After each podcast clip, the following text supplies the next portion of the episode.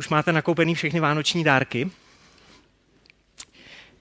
Já vás nechci nějak trápit a ani vás nechci provokovat a už proto budeme tři adventní následující neděle věnovat takovým třem specialitám, třem pokladům, které se nedají koupit. Přesto je můžete získat, což je dobrá zpráva, protože když v životě chybí, tak bez nich život ztrácí smysl. Láska, víra a naděje.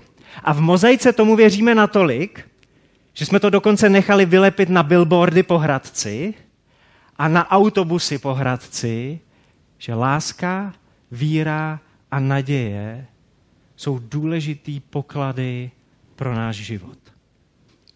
Láska, víra, naděje. O tom píše apoštol Pavel možná v jedné z nejznámějších kapitol v Bibli. Ve svém dopise prvním, eh, ve svém prvním dopise do Korintu, a 13. Eh, kapitola a 13. verš, to se dobře pamatuje. A tam je tahle speciální trojice, láska, víra, naděje. A Pavel dodává, že největší z té trojice je láska.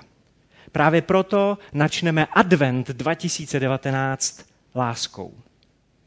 Ten stejný Pavel, ale v jiném dopise, píše o lásce následující.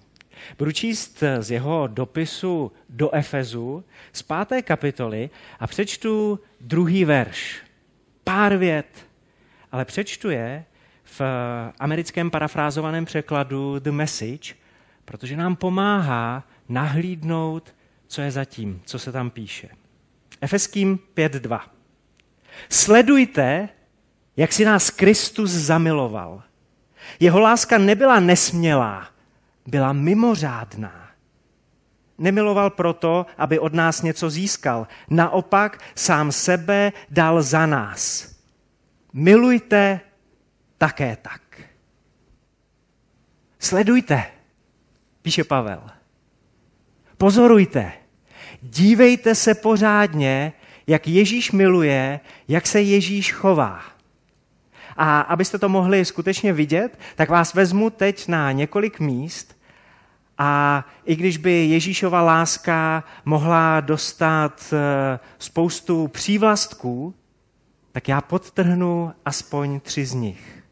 Chci ukázat, a určitě to neunikne vaší pozornosti, že Ježíšova láska je všímavá, že Ježíšova láska je dostupná, že Ježíšova láska je štědrá. Jeden z eh, Ježíšových životopisů napsal Lukáš, historik a doktor. A proto se v Novém zákoně jmenuje jedno evangelium, evangelium podle Lukáše. Mám otevřenou 19. kapitolu a přečtu prvních devět veršů. Lukáš 19, 1 až 9. Ježíš přišel do Jericha a procházel jím. A hle, byl tam muž jménem Zacheus, hlavní výběrčí daní a veliký boháč. Toužil se podívat, kdo je Ježíš, ale kvůli davu nemohl, neboť byl malé postavy. Běžel tedy napřed a vylezl na planý fíkovník, aby ho uviděl, až tudy půjde. Když tam Ježíš dorazil, vzhlédl a řekl mu, Zaché, pojď rychle dolů, dnes musím zůstat u tebe doma. Rychle tedy slezl a radostně ho přijal. Všichni, kdo to viděli, si ale stěžovali, to šel, to jako šel na návštěvu k takovému hříšníkovi. Zacheus potom vstal a řekl pánu, podívej se, polovinu svého majetku teď dávám chudým, pane. A kohokoliv jsem nespravedlivě odíral na daních, vrátím mu to čtyřnásobně. Dnes přišlo do tohoto domu spasení. Dnes přišla do tohoto domu záchrana. Dnes přišlo do tohoto domu odpuštění. Řekl mu na to Ježíš. I on, i Zacheus je přece syn Abrahamův. Syn člověka, Ježíš, totiž přišel hledat a zachránit, co bylo ztracené. Mnozí z vás o Zacheovi neslyšíte poprvé v životě a pokud ho trochu znáte, tak víte, že to je takový izraelský Denny DeVito. Není moc eh, vysoké postavy, má na sobě značkové oblečení, možná i Rejbem zrcadl, Rejben zrcadlovky. Jenže na tohle všechno si nakradl díky kolaboraci s římským okupačním režimem. Hlavní výběrčí daní, takže si mohl určovat, kolik odvede státu a kolik si strčí do vlastní kapsy. A buďte si jistí, že tenhle finančák fungoval hlavně do jeho kapsy. Zacheus se řídil heslem, který je Čechům známý, kdo nekrade, okrádá rodinu. Věděl, jak se o sebe postarat. Čekal, že mu všechny ty peníze, že mu to bohatství přinese štěstí, ale nestalo se tak. A tak eh, když přichází ta slavná celebrita, když se Ježíš blíží do Jericha, Zacheus ví, že vůbec nemá cenu chodit někam na náměstí do toho davu, protože stejně ho nikdo nepustí do přední řady a protože je malej, tak neuvidí. Ale lidi ho v Jerichu nemají rádi, takže by ho stejně odstrkali do zádu, ale protože je vynalézavý, to k práci na finančáku patří. Tak vyleze do koruny fíkovníku a tam má tribunu sám pro sebe. Je tam zároveň trošku schovaný, protože on chce Ježíše vidět, ale možná úplně nechce, aby si Ježíš všímal jeho, protože ví, že jeho život není v pořádku. A Ježíš, to je přece ten rabín, učitel, ten, kdo mluví o svatosti a o pokání a, a možná by ukázal i na mě, říká si Zacheus, tak já tady budu bezpečně schovaný ve fíkovém listí. Ježíš prochází Jerichem a neomylně míří k tomu stromu. Četli jsme, že přišel pod ten strom a vzhlédl. Ale s podivem, že jenom jeden jediný český překlad Bible uvádí to, co je v originálních textech. Já to chápu, protože asi těm českým překladatelům to přišlo tak, že se to bude zdvojovat akorát, protože tam je napsáno, že Ježíš vzhlédl a uviděl Zachea. Ale já si myslím, že to slovíčko, že ho uviděl, je hodně důležitý. Protože kolikrát my máme něco před očima a přesto to nevidíme. To slovíčko uviděl totiž v originále mimo jiné taky znamená všimnul si, zajímal se. Tuším, že to bylo někdy v 90. letech. Na jedné univerzitě dělali takový pokus. Tři studenty oblékli do bílého a tři studenty oblékli do černého. Potom si ti studenti mezi sebou měli házet a driblovat basketbalovým míčem. Všechno se to natáčelo na video a potom se to pustilo ohromnému množství jiných studentů. A ti dostali úkol. Spočítejte, kolikrát si mezi sebou nahrají hráči v bílém. A tak se studenti soustředili a dívali se na přihrávky. Když video skončilo, tak se profesor zeptal. A teď se přihlašte, kdo z vás jste si všimli gorily na videu. Mezi těmi basketbalovými hráči totiž prošel muž v, gorili, v, go, v gorilím kostýmu, postavil se přímo před tu kameru, zabubnoval si do prsou a zase odkráčel ze záběru. Víc jak půlka lidí, kteří koukali na to video, si žádný gorily nevšimla. Měli to přímo před očima, ale neviděli to. Tenhle pokus se jmenuje pokus na vnímavostní slepotu. Máte něco před očima, máte něco přímo před sebou, ale nevšímáte si toho, nevidíte to. Ježíš byl jiný a pořád je. Vidí to, co jiní ne. Všímá si toho, co jiní ignorují. A moc se mi líbí, že on na Zachea dokonce zavolá jménem. Ježíš stojí pod tím fíkovníkem a neříká, hej ty, slez dolů. Říká Zaché. Moje teorie je, že Zacheovo jméno získal od Boha, od svého nebeského otce nadpřirozeným způsobem. Protože to chtěl vědět. Protože chtěl vědět, kdo je ten chlapík, který ho si všimnul. A u něhož si všimnul, že něco potřebuje. A Ježíš na tu potřebu reaguje. Ježíšova láska je všímavá. To až tak, že tě zná. A zná tě jménem. Ví, kdo jsi. Ježíšova láska je ale taky dostupná. On říká, Zaché, slez dolů, protože dneska musí mít k tobě na návštěvu.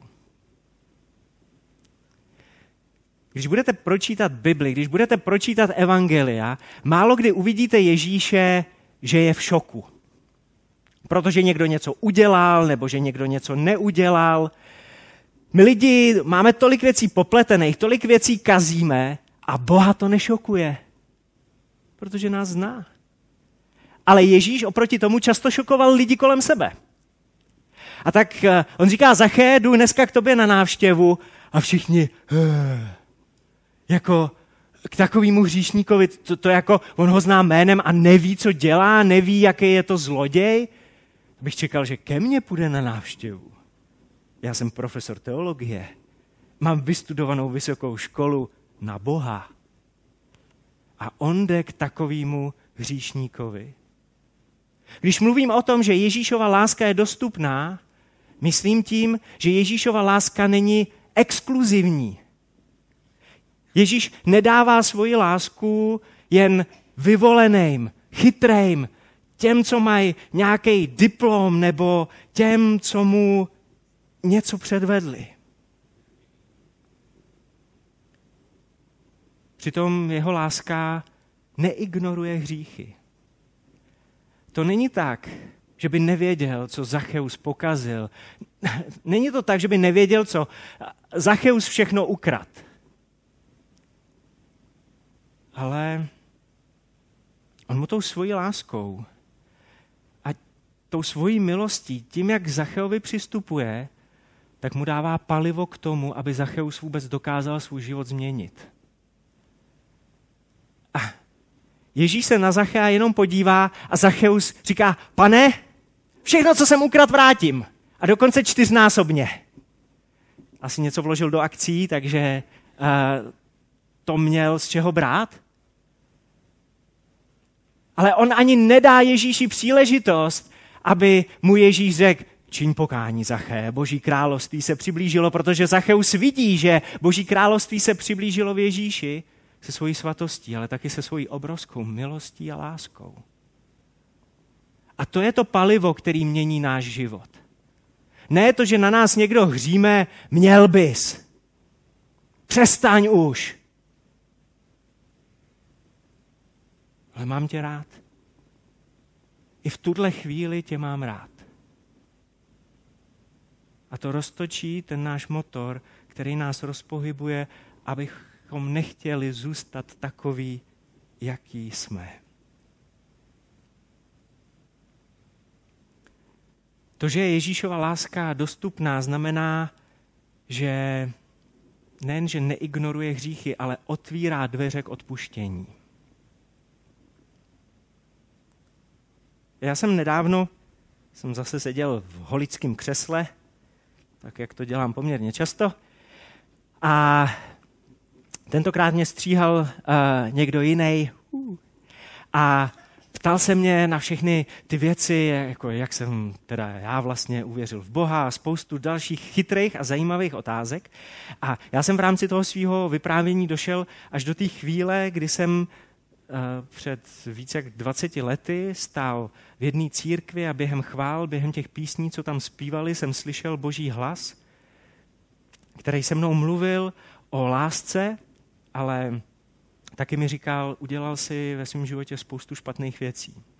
Ale jestli chceš, já tě všechny odpustím. Já jsem začal brečet a říkal jsem, jo, já chci, aby si byl Bůh mýho života, Ježíši a potřebuju odpustit moje hříchy. A když jsem to vyprávěl v tom barbershopu, tak najednou zmizel zvuk holického strojku, protože ten kluk, který mě stříhal, se zastavil a říká, to bych taky strašně moc potřeboval. Já jsem toho spoustu zvoral, já jsem toho spoustu pokazil. A já bych potřeboval, aby mi to někdo odpustil. A někdo takový existuje. Jmenuje se Ježíš. O něm jsou Vánoce, o něm je advent, o něm je v podstatě všechno. Ježíšova láska je dostupná i pro tebe. Ježíšova láska otvírá dveře k odpuštění i pro tebe. Ježíšova láska si nedrží odstup.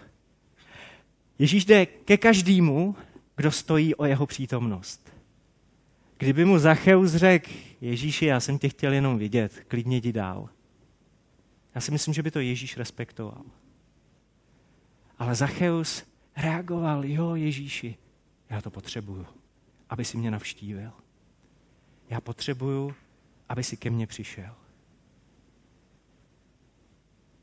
A tak Ježíš říká, dnes přišlo do tohoto domu spasení. Dnes přišlo do tohohle domu odpuštění. Dnes byl člověk, který potřeboval, aby ho někdo dostal z toho způsobu života, ve kterém je. Dnes to přišlo. Dnes přišlo to palivo, dnes přišla ta síla, dnes přišla ta moc. A tahle všímavá a dostupná láska je k tomu všemu ještě štědrá. A možná vám to tak na první pohled z tohle příběhu nepřijde. Teď Ježíš se k němu pozval na oběd. Když mluvím o štědrosti, bylo by logičtější, aby Ježíš přišel do Jericha s jídlo nosičema a řekl, Zaché, koukej, co jsem ti přines. Ale Ježíš se k němu pozval domů. To Zacheus musel uvařit. To Zacheus se musel o tohle všechno postarat, ale Ježíš mu dal něco mnohem zácnějšího. Tuším, že jste nepřehlídli, že Ježíš Jerichem jenom procházel. To byl plán. Moc se v tomhle městě nezdržovat. Projít rychle. Ale když si Ježíš všimnul Zachea, tak změnil plány a dal mu to nejzácnější z té svojí štědrosti a to je svůj čas. A ne pár vteřin. Nebylo to pár vteřin komunikace z podstromu nahoru. Ježíš mu věnoval hodiny a hodiny svýho času. Protože v tehdejší kultuře jít k někomu na oběd, to nebyla půl hodinka v závodní jídelně. To byl společný čas mezi přáteli. Ježíš byl tak štědrej, že změnil svoje plány. Ježíš byl tak štědrej, že dal ze svýho času. A přitom mohl udělat to spoustu, spoustu jiných věcí. Pokud si říkáš, když se třeba modlíš, jestli Boha tvoje modlitby vůbec zajímají, jestli Bůh na tebe má čas, vzpomeň si na tenhle příběh. Ty se možná modlíš deset minut, Ježíš je ochotný věnovat ti hodiny a hodiny. Ty možná si říkáš, urvu aspoň chvilku. A Ježíš říká, já s tebou chci být dlouho. Já stojím o tvoji přítomnost.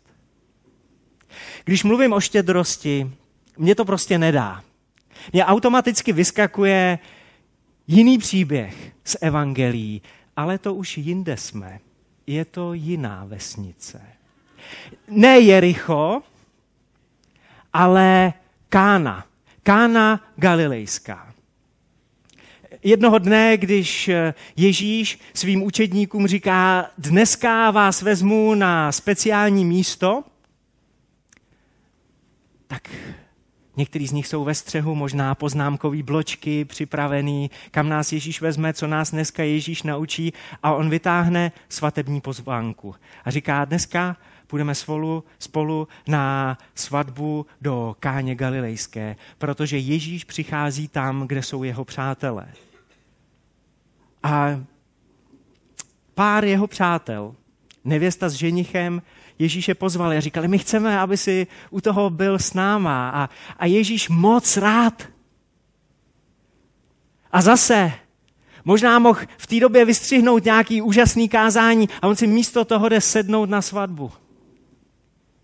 Protože chce být se svými přáteli a rozdělit se o svůj čas a o svoji přítomnost. Zase, pro tolik z vás tenhle příběh není novinka, ale já ho připomenu pro ty, pro který novinka je.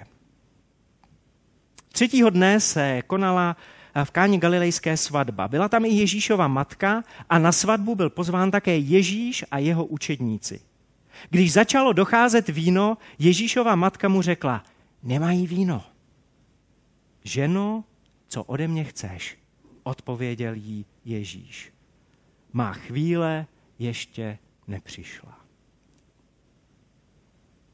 Někdy bych se chtěl nad tímhle textem pustit do rozboru mužské psychiky. Chlap má nějaký plán a žena ho upozorní, že je něco potřeba.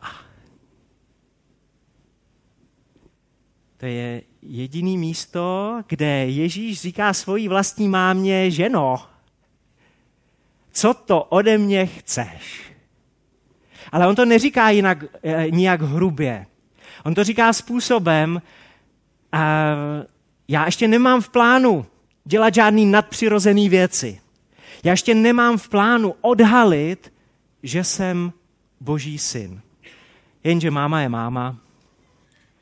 A Marie, alias Maruška, mu vidí na očích, že i když to nemá v plánu, tak je ochotný ty plány změnit. Proč? kvůli svým přátelům. Vzpomeňte si na Zachea. Taky neměl v plánu zdržet se v Jerichu díl, ale kvůli Zacheovi to udělal. Tady taky neměl v plánu dělat něco nadpřirozeného, ale dochází víno a to v tehdejší kultuře. Obrovský průšvih pro ženicha. Ženichova tchýně dloube do tchána Říká mu, koho si ta chudák naše holka bere? Teď ten nekňuba nedokázal zařídit ani dost občerstvení na svatbu. Chudinko naše malá, když už svatba je katastrofa, jak s ním budou vypadat další dny a další roky? A tchýně umějí být někdy pořádně hlasitý a upozornit, že ženich udělal nějaký trapas a nějaký průšvih. A Ježíš to chce celý napravit, protože by to byl trapas nejenom v rámci rodiny, ale v celé té vesnici. A protože maminka mu vidí na očích, vidí Ježíši na očích, že je ochoten změnit plány, tak říká. Jeho matka směrem k služebníkům, udělejte cokoliv vám řekne. Stálo tam šest kamenných nádob na vodu k židovskému očišťování, každá o obsahu dvou nebo tří měr. Za chvilku si řekneme v přepočtu, kolik je to na naše. Ježíš řekl služebníkům, naplňte ty nádoby vodou. Když je naplnili až po okraj, řekl jim, teď nalévejte a doneste vrchnímu správci svatby. A tak to udělali. Jakmile vrchní správce svatby okusil tu vodu, z níž se stalo víno, a nevěděl, odkud je, ale služebníci, kteří tu vodu, z níž se stalo víno, um, nalévali, ti to věděli, zavolal ten vrchní správce ženicha a řekl mu, každý člověk podává nejdříve nejlepší víno a když jsou hosté opilí, podává to horší. Ty si zachoval nejlepší víno až do konce.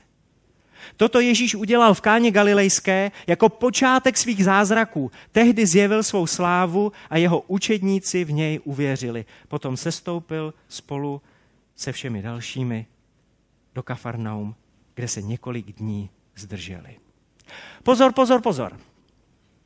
Je tam jeden detail, který je pro Jana velmi důležitý a tak ho zmiňuje, že ty nádoby byly naplněný až po okraj. Mluvíme tady o štědrém Bohu.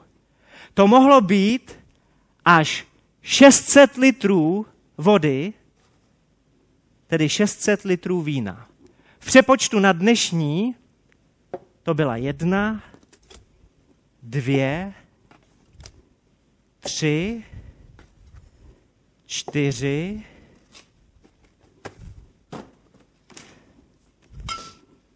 pět, šest, sedm a takhle bych musel pokračovat ještě 850krát.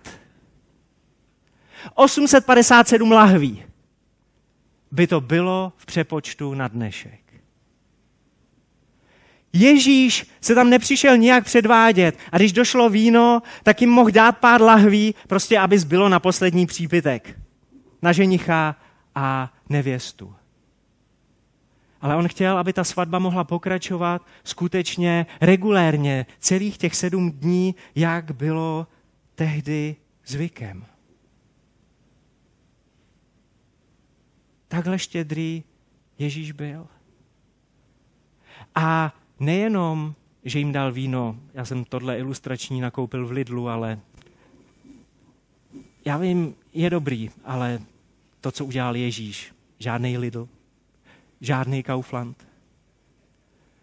To bylo top něco z Bordeaux, Božolé. Možná ještě něco lepšího. Takže manažer svatební hostiny, tomu z toho spadla brada, protože nikdy tak dobrýho nic nepil a rozhodně ne ke konci té oslavy. Ježíš ukázal na svatbě v Káně Galilejské, že je mocný, nadpřirozený, ale taky, jak je nádherným způsobem štědrý. Já rád jezdím k moři, ale nejsem takový ten mořský plavec, že pořád potřebuju být naložený v té slané vodě. Já rád jedu k moři proto, abych si tam vzal spoustu knížek, rozložil si na pláži deku a čet si a koukal přitom na moře. Moc rád se procházím po pláži. A jeden z mých nejhezčích zážitků s mořem a taky s horama je z Kapského města několik let naspátek, protože jsem se mohl kochat horama, který byly kolem a taky tam chodit po pláži. A když jsem chodil po té pláži, tak tam bylo spousta škeblí, spousta mušlí. Jako kdyby Bůh rozházel svoje rodinný stříbro všude kolem sebe. A tak jsem se mohl kochat horama a tím, co je na té pláži. Uvědomujete si, že Bůh mohl spoustu věcí stvořit prostě jen tak, aby fungovaly a nemusel je vůbec dělat tak krásný. Prostě potřebuješ najíst, tak tady máš amarouny, všechno vypadá úplně stejně. Najíš se. Stromy by mohly všechny vypadat stejně a mohly mít stejný listí, aby se nám dobře dechalo. A pak přijde podzim a ta záplava a 40-letý farář chodí v tom listí jak malý kluk a jak je to na té zemi.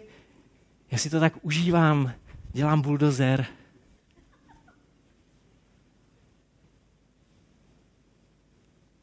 Bůh až marnotratně stvořil nádherné věci kvůli nám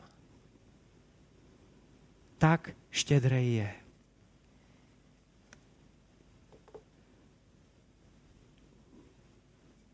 Sledujte, jak si nás Kristus zamiloval. Jeho láska nebyla nesmělá, byla mimořádná. Nemiloval proto, aby od nás něco získal. Naopak sám sebe dal za nás. Milujte také tak. A možná čekáte, že poenta tohle kázání je takhle vám představit Ježíšovu lásku a teď do vás naprat to milujte také tak.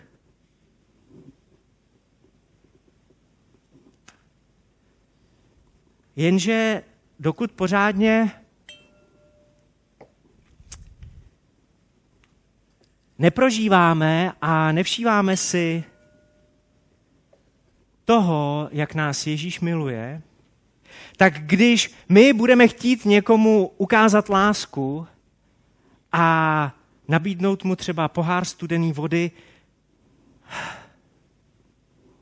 v letním vedru, protože takhle láska někdy funguje takovým osvěžujícím způsobem, tak pokud eh, sami nevíme, že jsme milovaní, tak tomu člověku nemáme vůbec co dát. Kolik našich frustrací, kolik našeho vzteku pramení z toho, že pořád čekáme, že lidi kolem nás naplnějí ten náš pohár a že nám dají lásku. A když to nedělají, tak jsme na ně navstekaný a říkáme si, seš manželka na houby a děti na houby a, a vůbec všechno je na houby. Jenom já chci dávat lásku a chudák nemůžu. Protože to nikdo nenaplní. Ale podat někomu prázdnou skleničku to ještě není takový průšvih. Někdo přijde z církve, říká si, tam se mluvilo o lásce. Tak bych se měl pochlapit jako manžel a něco s tím udělat. Nebo přijdeš z nějaký přednášky a říkáš si, musím projevit lásku. No ale jestli seš prázdný, tak víš, jak vypadá tvůj pokus projevit někomu lásku?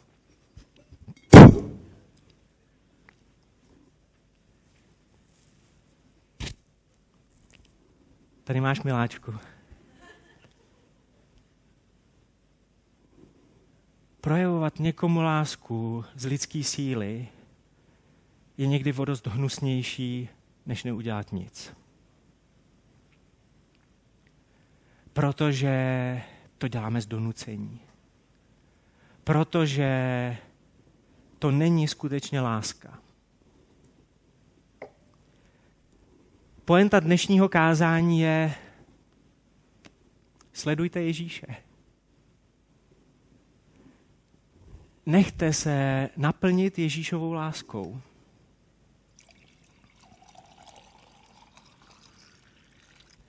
A když se vás lidi snaží vysát, když se vás snaží dostat, tak on vás rád zase doplní.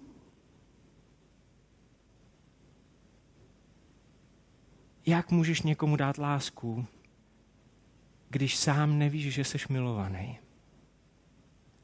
Z čeho to vezmeš?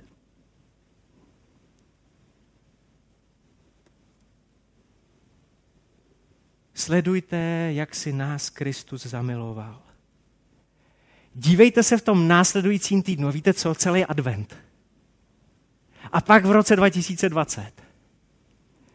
Sledujte, jak si vás Kristus zamiloval, jak je jeho láska k vám štědrá, jak je jeho láska k vám dostupná, odpouštějící.